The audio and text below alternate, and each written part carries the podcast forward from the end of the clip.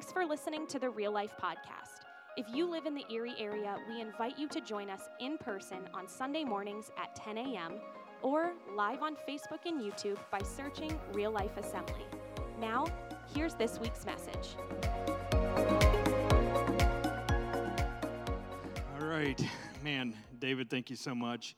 Uh, it's it's nice to be home. Uh, history for me is home is Southwest PA. Uh, grew up just south of Pittsburgh, small community, Perryopolis. If you drove down Route 51, you drove through Perryopolis. If you blinked, you missed it. So um, that's basically it. It's you know, uh, honestly, there's nothing on this side of heaven that qualifies me to be doing what I do. Okay. Uh, mom's side, three generations of witchcraft. Dad's side, three generations of pornography addicts. Uh, I truly don't deserve what I get to do, and yet here I am leading the charge for next gen missions in the Assemblies of God. So, what's that mean? Uh, I oversee now both BGMC and Speedlight. So, let me just break down these programs for you. BGMC, I know that you know about the Buddy Barrel, our kids collect change. I say that, okay, inflation should hit Buddy, and uh, we don't collect change, we collect uh, green now. So, uh, encourage your kids to do so. Uh, BGMC provides many different things throughout the years. Uh, we are beginning to morph and change the dynamic of where we're going. Pastor, I heard you talking foster care. For me, the dynamic of BGMC, where I really want to see this thing go, is BGMC is simple. BGMC is kids helping kids, okay? And the conversation we're having right now at headquarters is can you imagine the dent that we could make in the United States if BGMC took on foster care in the U.S.? Okay, so we have great vision and great, a great game plan for BGMC, and everything that BGMC has done will continue to do, but our vision has grown. Okay, so I really believe that God has called this generation of children to impact the lives of other children across the globe. So we're moving that direction. Speed the light tagline in the Assemblies of God has been this for 77 years transportation, communication, compassionate demonstration. We provide vehicles and communication equipment for missionaries. But when I came into this thing, I've been leading the charge now for four years. I came in, and, and everyone's like, Yeah, vehicles for missionaries. And I'm like, Who's to say what a vehicle is in which the gospel is spread? And I met David and John Bongiorno, and they told me their vision, their passion for WorldServe International. And I understood if God could still use a water well in the Bible to reach the community of Samaria, then he can still do it today that could be the vehicle in which the gospel is spread. So we've gotten behind the Bongiornos. I was just with David three months ago in Kenya in Tanzania. I got to see firsthand what these guys are doing, and I will com- completely back them heart and soul for the rest of my life. Okay, so let me just pause and say this: we do have a creative means through these guys to have matching funds. So I talked to Lee Rogers, the district director in the PennDel district, and he said if $5,000 is raised this year for Speedlight, that it will be matched dollar for dollar. So go get it, Bailey. All right. So it's there.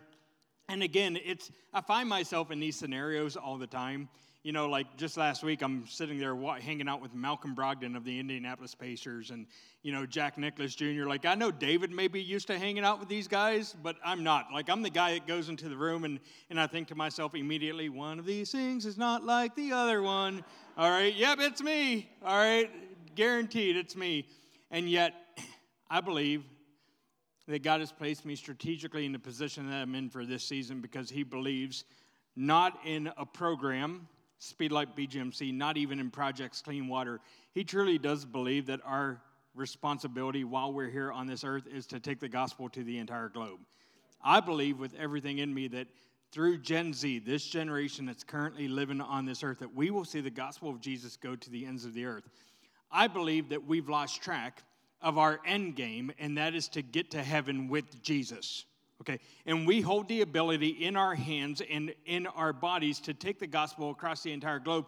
And yet, I see as I travel the nation, churches and individuals living more for tomorrow than eternity. Okay, I want to take responsibility for that.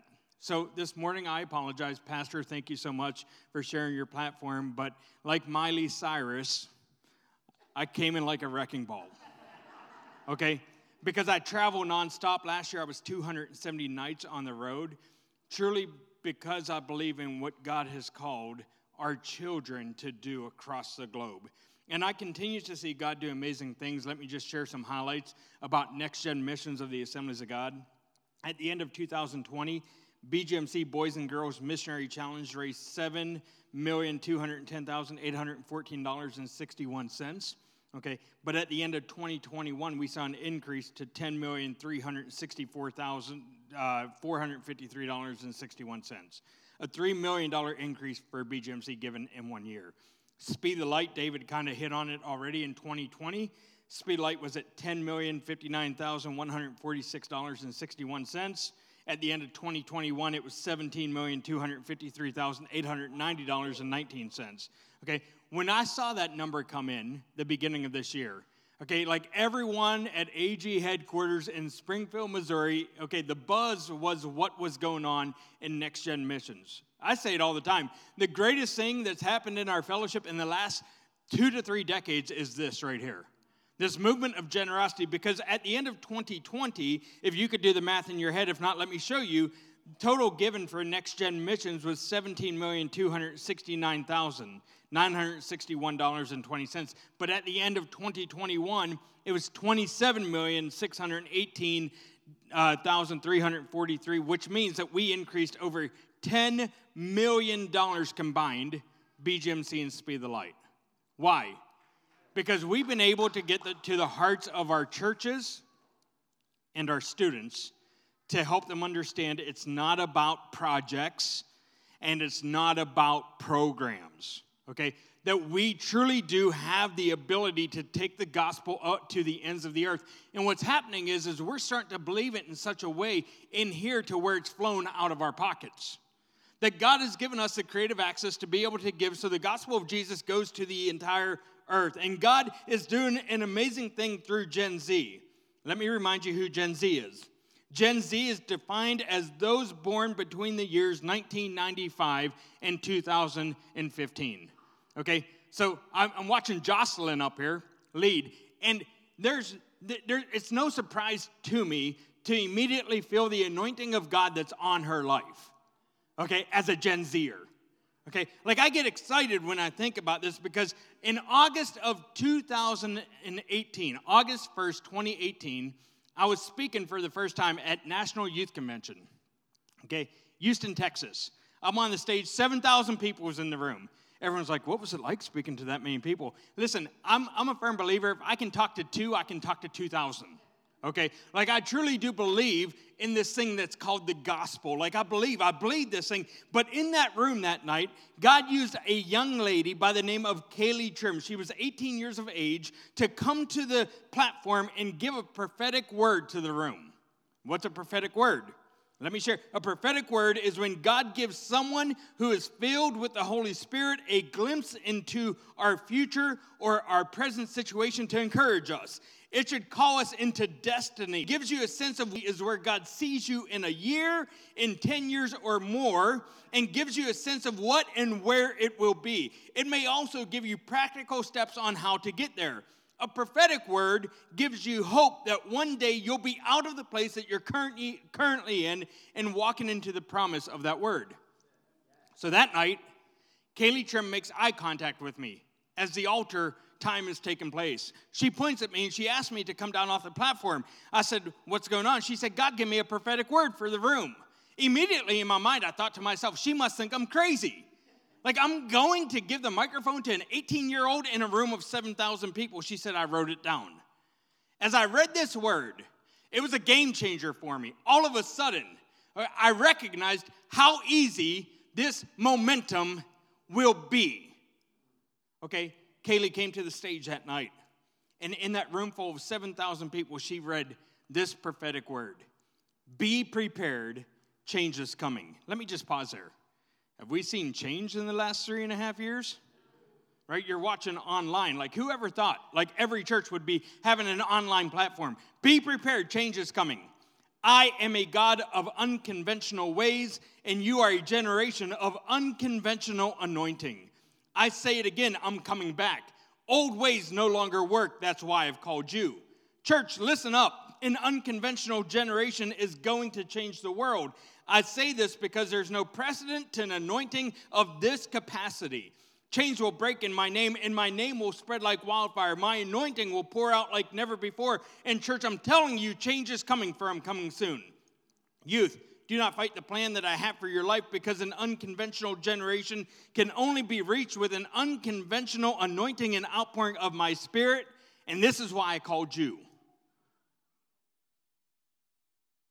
So, my question to you this morning moms and dads, grandmas and grandpas, when you hear that word, what's your response? Okay, excitement, fear, eagerness, pressure. My guess is that our response hinges on how old we are. I've been sharing this prophetic word relentlessly for the past 1,300 apathy. How do you define apathy? Apathy is as follows a lack of interest, enthusiasm, or concern.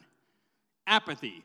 Is it possible that we have lowered our standards and no longer lead in such a way that God is still desiring for the impossible to happen through us and our children?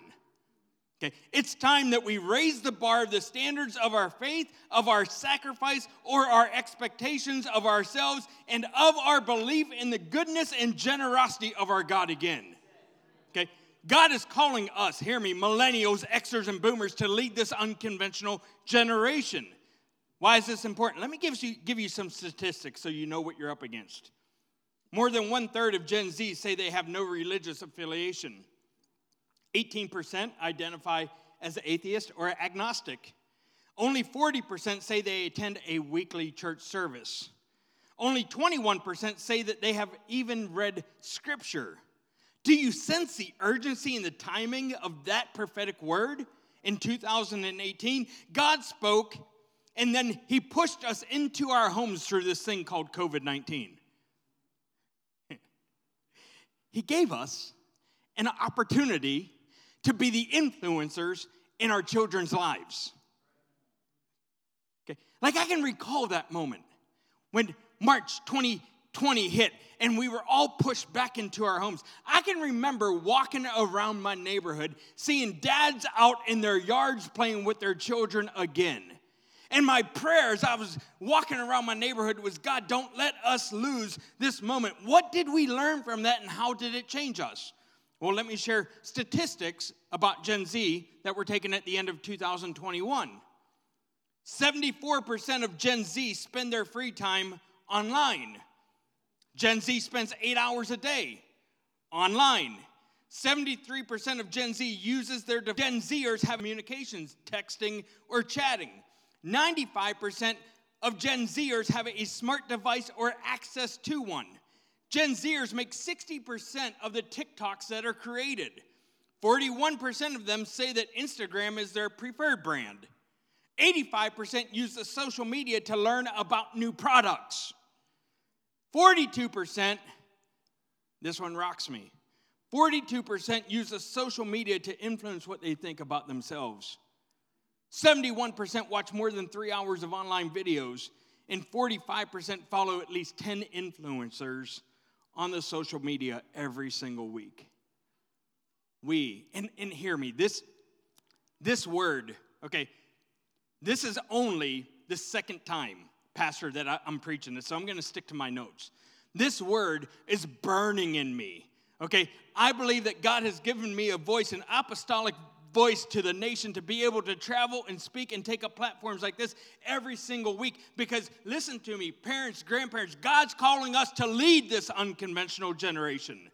Okay, the urgent is rarely the most important, but the most important must always be the most urgent. Our kids have to be the most important things in our lives. This is what I've been sensing, and this is personal to me. Let me show you a picture of my family.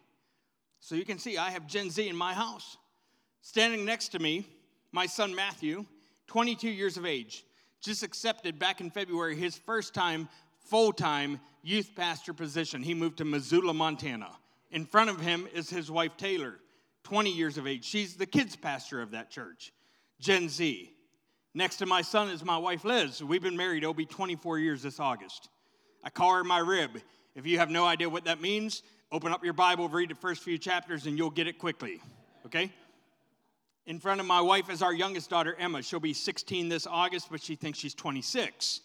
Okay? Emma aspires to get a new car, so she's been saving her money. Okay, dad told her, hey, you save it, I'll match whatever you save. I had no idea what she was planning on doing. She's already got five grand saved up, so apparently I'm gonna have to come up with five grand to get her a new car. And then in front of me is our middle daughter, Abby. Abby is 20, tender-hearted, kind. Okay, in that picture, okay, my children are world changers, Gen Z. For my kids, the hardest thing for me to do was to pack my son up in a moving truck and send him 22 hours away from me. Okay? But I looked at my kid and I told him this Matthew, James, run. Okay, run into everything that God has for you. Run into the journey that He has waiting for you. Believe that He can see the impossible happen through you. Run. As you can see, I'm responsible for Gen Z in my own household. I understand it. I take responsibility for it. I choose to lead them. And back in November, God brought me to a portion of scripture that just rocked my world. It took me six months to formulate a message around this scripture because I just couldn't get a grip on what God was speaking through it. Okay, I prayed over this thing. Okay, I relented over this thing. And God this morning has a word for us, the, the church. In 2 Kings chapter 13, we read of the account between Elisha and Joash. Here's what it says, starting with verse 14. The prophet Elisha was sick with a fatal disease, and as he lay dying, King Joash of Israel went to visit him. My father, my father, he exclaimed as he wept, You have been the mighty defender of Israel. Get a bow and some arrows, Elisha ordered him. Joash got them, and Elisha told him to get ready to shoot. The king did so, and Elisha placed his hands on the king's hands. Then, following the prophet's instructions, the king opened the window that faced towards Syria. Shoot the arrow, Elisha ordered.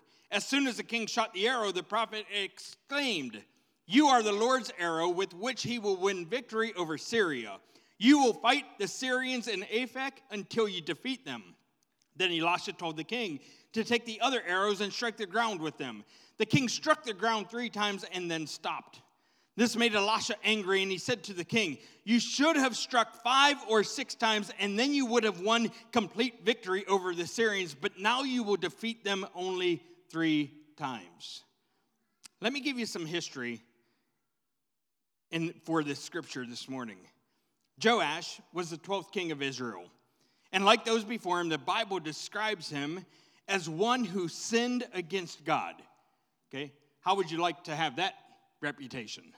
One who sinned against God. So I wonder what would cause Joash to go to the bedside of Elisha. Did he know Elisha? We would assume so.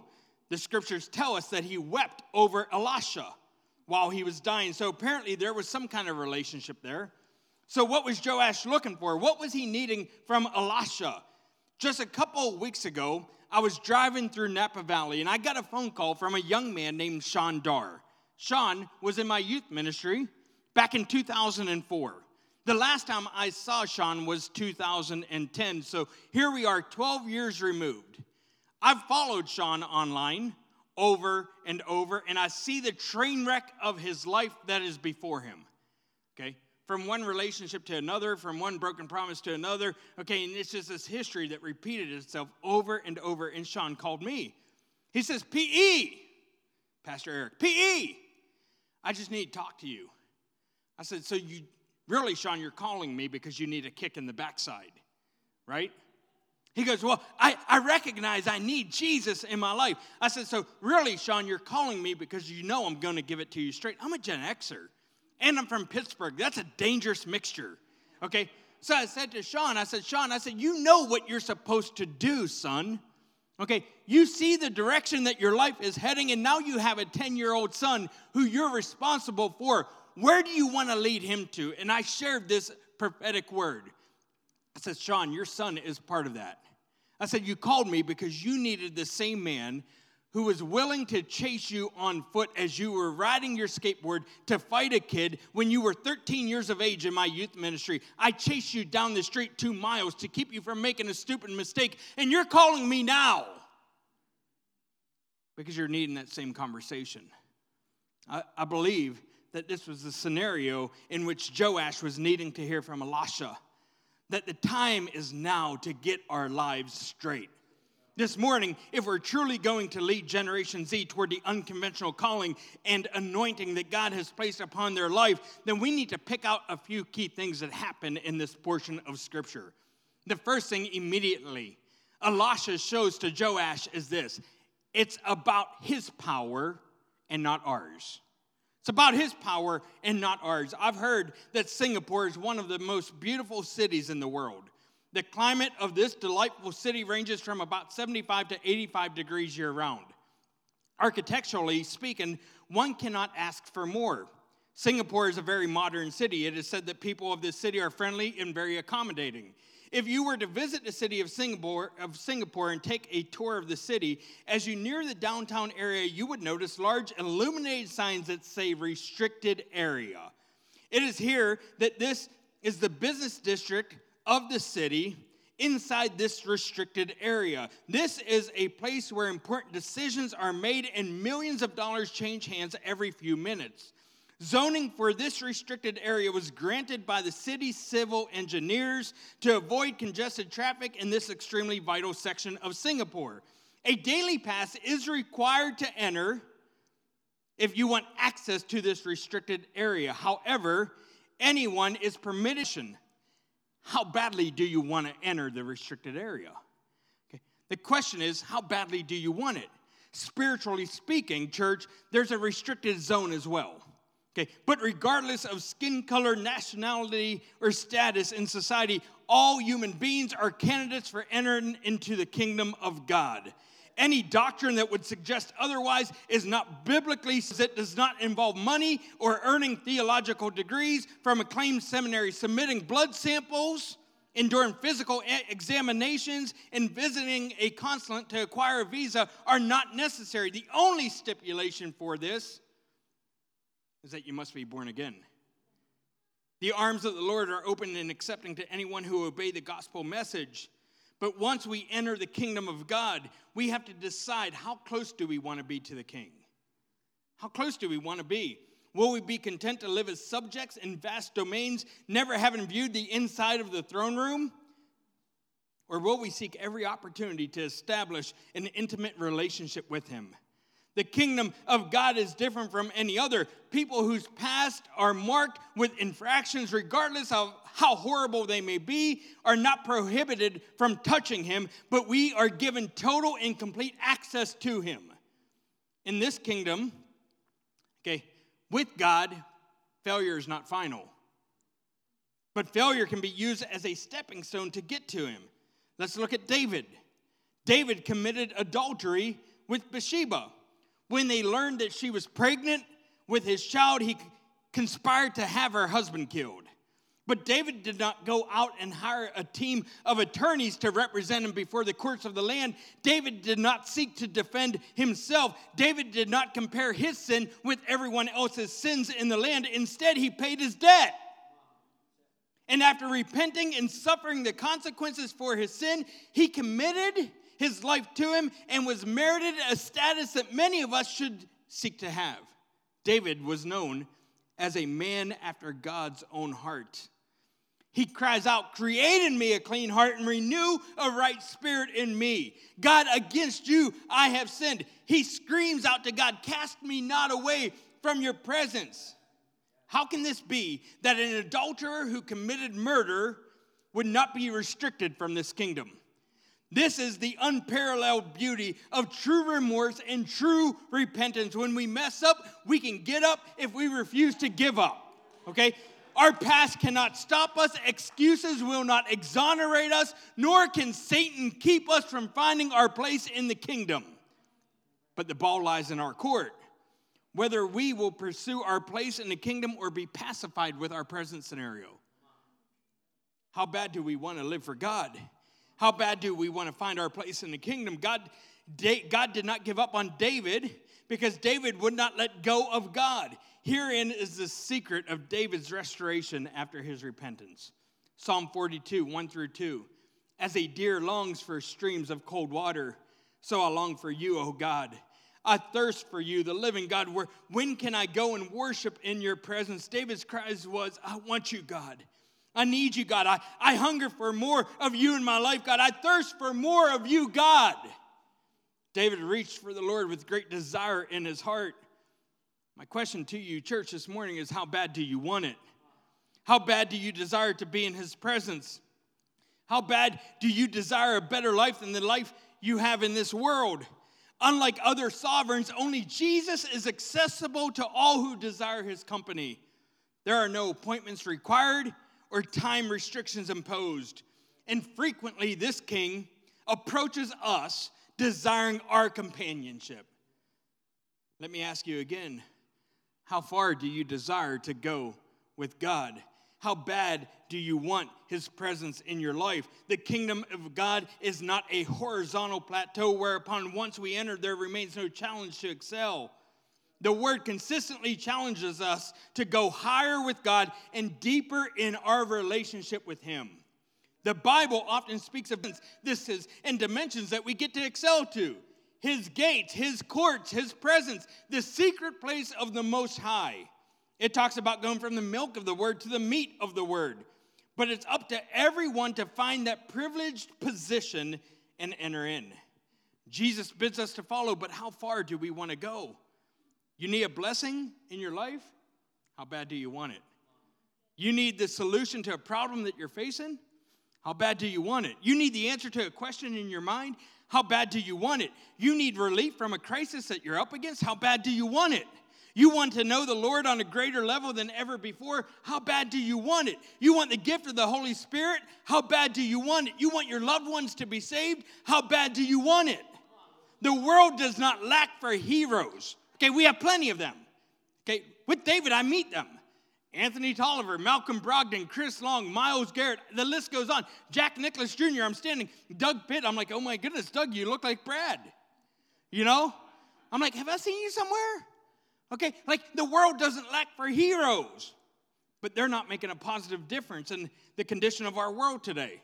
Okay, America is great today because of our heroes, the men, the women from yesterday who paid the ultimate price for our freedom. But even them, they're not the heroes that we need today. The heroes needed today are those who can find the presence of the Lord. The heroes needed today are those who seek to do great exploits in His name.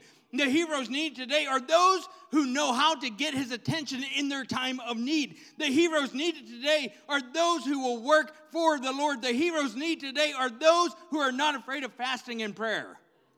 The heroes need today are those who can whisper a prayer that can change the course of a nation. Is there an Esther in this room this morning who will lay her life on the line for Generation Z, petition the king, and spare this generation from annihilation? Is there an Abraham this morning who will stand between God and Generation Z and plead for their salvation? Is there a Joshua this morning who will stand against the crowd and say, As for me and my house and my children, we're going to serve the Lord? Is there a Moses this morning in this room who says, I choose the Lord Jesus Christ and living for him, okay, beyond all the pleasures of this world, and I'm going to lead this generation to them? Are there marked men and women? This morning who will cry out on behalf of this generation because of the plethora of things that are coming against them. I believe this is why Joash went to Elisha. He knew that he needed forgiveness so he could lead his children, and that Elisha had the answer for his children. Is it possible, church, that we need to repent and return to our first love or declare to him our our, our loyalty for the first time ever. Because God's counting on you and I to get this right to lead this unconventional generation. Because it's about His power and not ours. The second thing we see is it's done through His anointing and not our ability. Notice Elisha's hands on the king's hands. This symbolizes God's miraculous assistance made available to us. This anointing from God comes on to Joash as a human. You can try shooting arrows all day long. You can try leading Generation Z without the anointing, and you won't hit anything. But if you get full of the Spirit, church, God will guide your efforts to success. I don't think David was such a good shot that he was able to take a slingshot and a stone and hit a three inch spot in the middle of Goliath's head. Okay? It was the anointing that was on David gave him the laser focus to shoot that stone through the air and take down the giant. The anointing provides understanding. Missionary Ludwig Nommensen spent two years living among the Batak people of Indonesia. He taught them Jesus' teaching of the Sermon on the Mount. The chief said, We too have laws which teach us not to steal, nor take our neighbor's wife, or lie. Nommensen said, But my God gives the power to keep those laws. The chief was startled. Can you teach my people that? For six months, Nommensen taught them about the Holy Spirit and the power of God. At the end of that time, the chief declared, Your way is better than ours. Ours tells us what we ought to do, but your God says, Come, I will walk with you and give you the inner strength to do the good thing. People see the difference in us because we're walking with the Holy Spirit. Let me prove it to you. Three months ago, I'm with David and John in Africa. Okay, I find myself, David's dad, if you've ever heard John speak or talk to John, you know that when John tells you you're doing something, you're doing it. Okay, it's just the way it happens. John says, Hey, Eric, you're to go with me, okay, and we're to go see this village to where you helped us put in a water well. He goes, You're to ride with me and Akram. Okay, I never met Akram ever before. Akram is the second richest guy in Africa. Okay, I'm like, again, one of these things is not like the other one. Well, we're driving down the road and we're having this conver- conversation. Akram is a devout Muslim. Okay, we're conversing about the differences of Christianity versus Islam. He says, Well, I know that you believe that Jesus is the Messiah, and I believe that Jesus is a prophet. And you take offerings, and we take offerings too. We just call it something different. And we do we also tithe, we just call it something different. He goes, Our religions have many different perspectives. But what we can agree upon is that we both can come together to bring clean water to the pe- people of Africa.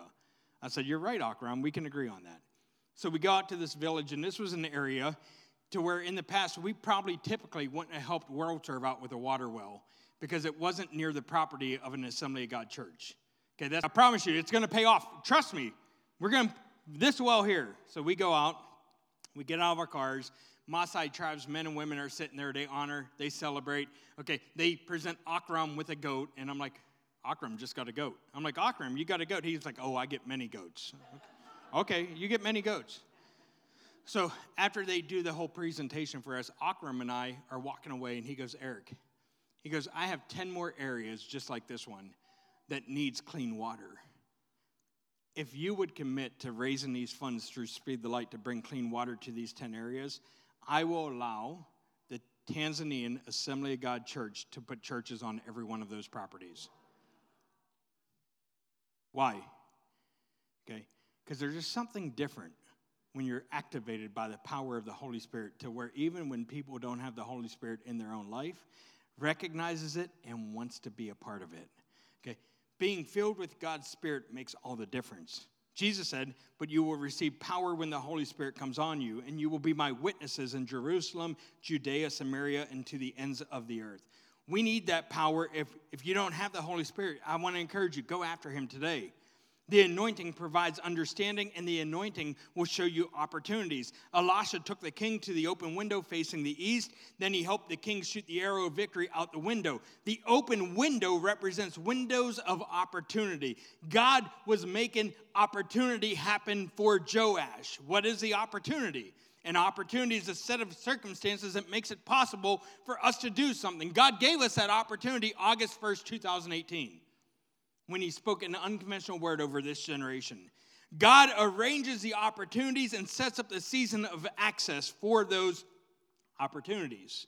It's up to us to grasp the opportunities and thrust ourselves into God's will before the window of opportunity closes. God opened the door. This is the wonderful advantage of working with the Holy Spirit. There are many instances of miracles that happened in the book of Acts because of the Holy Spirit, and God is still opening doors, moms, dads, grandmas, and grandpas, to us today. Elisha could have chosen any window in that room, but he didn't. He chose a very specific one. He chose the window facing the east. He chose the window that led to victory. God could have chosen any generation, but He didn't. He chose Generation Z. Our job is to lead them through the power of His anointing.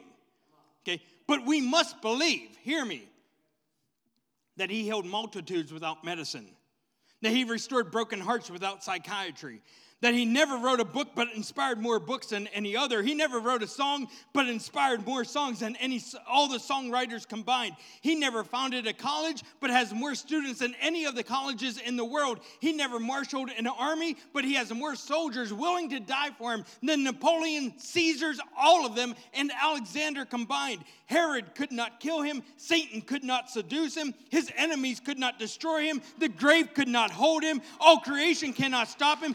He is the ever living, highest reigning Son of God, proclaimed by God, acknowledged by angels, adored by saints, and feared by demons. He is the risen King of kings and the Lord of lords, Jesus Christ, author unknown.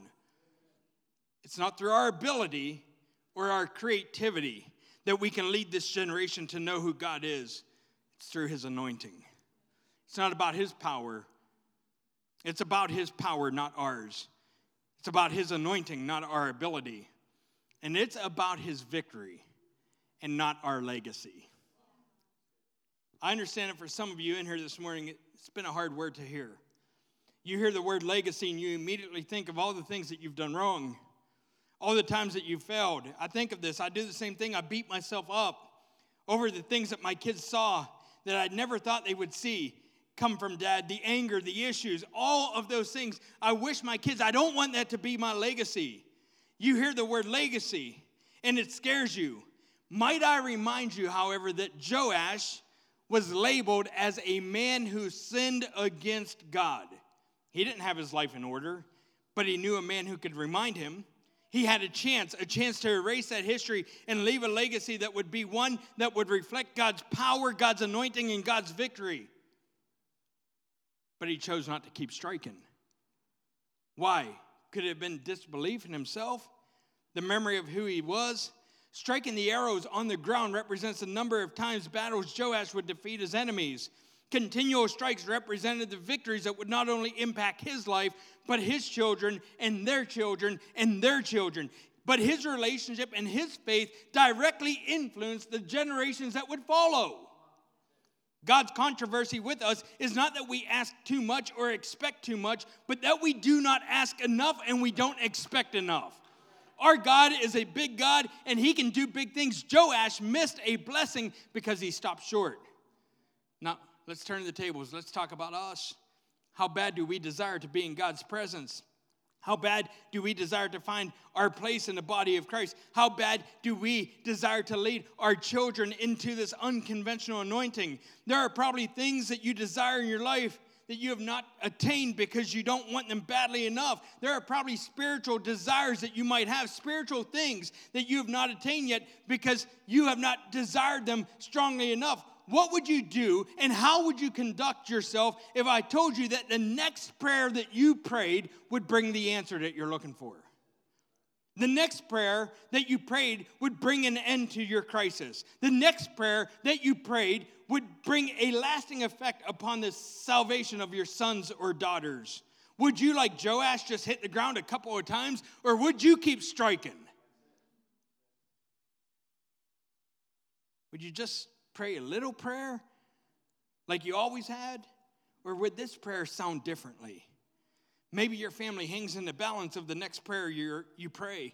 Maybe the problems that you're having with your children would be solved with the next prayer that you pray. Maybe the spiritual breakthrough that you're waiting on will happen depending on the way that you pray. Maybe the power and presence of God in your life and the way you have des- desired it depends on the way that you pray, maybe the salvation of the loved ones that you've been longing to see give their life to Jesus depends on the way that you pray.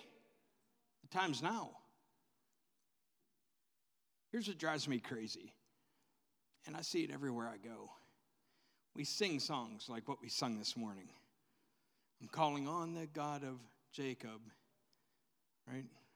God of Moses, God of Mary. Okay? Why haven't we put the names of our parents in that song? Why are we still relying on names from thousands of years ago? Parents, grandparents, wouldn't you rather have your children singing a song about your faith, about your faithfulness, about the miracles that happened through your hands? The time is now that this generation sees the miraculous through our eyes, not Mary's, through our hands, not Jacob's, through our feet, not Moses' feet. The time is now, but we must return, repent, and renew our relationship with Jesus in such a way that his story is told in our families, in our workplace, in our cities, and across the globe. It's about his power and not ours. It's about his anointing and not our giftings and abilities. It's about his victory and not our legacy. Worship team, would you come? The biggest thing that God challenged me as I was preparing this word, I felt I was in my hotel room writing it. I couldn't get it right. I just couldn't get this. I spoke it for the first time last week in Alaska. I was supposed to be hanging out with the pastor all day long, and I said, "Please forgive me." I said, "I said I can't come hang out with you. I just can't get this right." I could, I just kept chewing on this, and and to be honest with you, okay, conviction was rocking me in my hotel room. Because as pastors, it's really easy for us to get up here and for us to ask of you and not expect from ourselves. Okay? But it rocked me. Okay? When I thought about that, man, maybe I just need to return to my first love. Okay? I truly do desire for my kids to see the miraculous of God happen right now. I'm sick and tired of singing songs about it. I want to see it now. I want to see it in our churches, in our communities, and across the globe. Okay, and we get just a glimpse of it supporting ministries like WorldServe International. But really, really, hear me. What if in our own homes, okay, our children saw an attitude of holiness that would allow them an opportunity to see God at work in every single thing that we do? Okay, like we can come in buildings like this all day long. But if we leave unchanged, then it's just going through the motions. When was the last time? When was the last time you shared with somebody outside of your church building how important Jesus is to you? Honestly, well, that's pastor's job. No, it's not his job. You're called to be ministers in your community, in your workplace, and across the globe. Okay, our job is to give people an opportunity to understand that eternity is the end game and heaven is theirs to gain. But if we just continue to live for ourselves, then are we truly able to do so? For some of you in here this morning, you've never ever given your life to Jesus. You you've sat in church buildings, maybe this is the first time, maybe you're watching online. Okay? And let me tell you, there's a difference between salvation and declaring him Lord. I meet a lot of people, they say, We're saved and yet their actions, their attitudes, and their words declare anything and everything else being their Lord than Jesus. Okay? Your actions, people need to see Jesus in the way that you act. People need to see Jesus in the way that you talk. People need to see Jesus in the way that you respond. Okay? It's declaring him Lord. And I, I, love it. I love the way the Apostle Paul puts it in Romans chapter 10. He says, if you declare with your mouth that Jesus is Lord and believe in your heart that God raised him from the dead, you'll be saved. So let me just address that part with you this morning. So many times I grew up AG since I was 16 years of age. And we do this thing to where we go into this moment and we're like, okay, we're going to have this time of prayer. And if you want to make Jesus the Lord of your life, then I want you to repeat this after me. Okay, that's not what Paul says. Paul says, if you want to make Jesus the Lord of your life, declare him. That means have a little attitude about it. Okay, let people know it. I, I, feel like so many times, like we've done things in such a private moment in our churches, and we wonder why our people aren't living publicly for Him. Okay, God's looking for us to declare Him, and this is a safe spot to do it. Okay, it's completely safe. But to do it that public, in such to do it that way in such a public way, means that you allow everyone in this room to see you do it. That puts pressure on you. That's not so bad, is it? For our children to see us declare Jesus our Lord. Okay, for our children's children to recognize that our parents are just human. They mess up, they fall short. We do. I do all the time. It's not such a bad thing. Okay, this generation needs to see, okay, their parents and grandparents going after the God of Jacob again. Okay, going after the God of Moses again. In everything that we do, every decision that we make, every action that we take, going after Him with everything in us. That's what this generation needs from you and I today. They don't need, no, they don't need more sports. Okay, they don't need more activities. Okay, they need their parents to influence them in such a way that will bring them to the cross.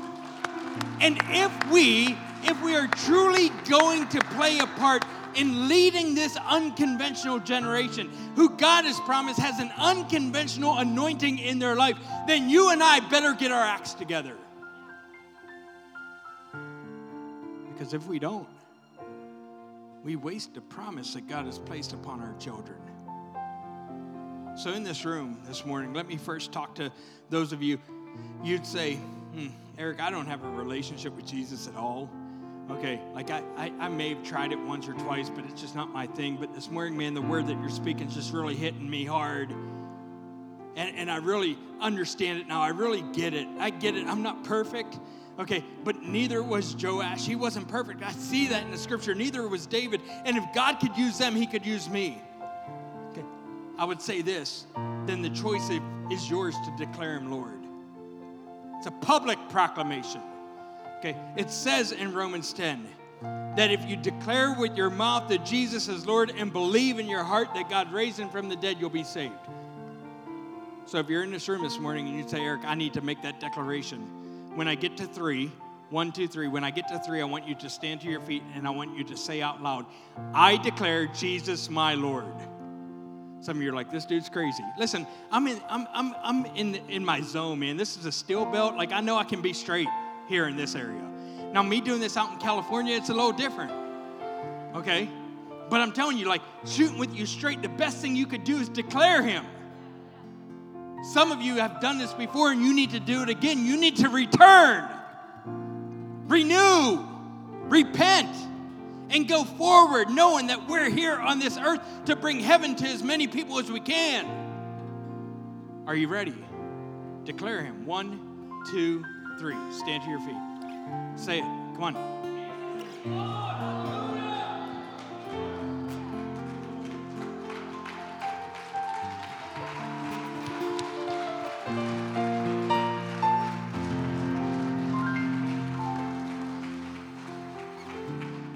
And sometimes what's difficult is I go to our churches and they're like, Aren't you the missions guy? I am. Okay, if we get this right, missions becomes very easy. Okay? So at this moment, here's what I'd like to do I'd like to just open this altar up. Okay, for some of you, you're recognizing you, you you're at that point to where I was in my hotel room last Saturday in Sitka, Alaska, to where I just fell to my knees crying out and asking Him to forgive me and renewing my commitment to Him that I'm going to lead my kids differently. That people are going to see something different in me. That I'm just not going to call myself a Christian. I'm going to be Christ like. Okay? So if that's you, I want to ask you right now, you can respond. Just come forward and fall to your knees if you're comfortable and just begin to ask Him. Okay, because our churches, we've designated this area as the altar. The altar is where we go to allow things to die off of us, to where we sacrifice things. So, will you join me this morning as I myself will come down and I want to ask God to continue to renew things in me, to, to, re, to forgive me of things. I'm going to repent, ask Him to forgive me of those things that, that keep me from drawing close to Him. Would you join me this morning? Thank you, Jesus.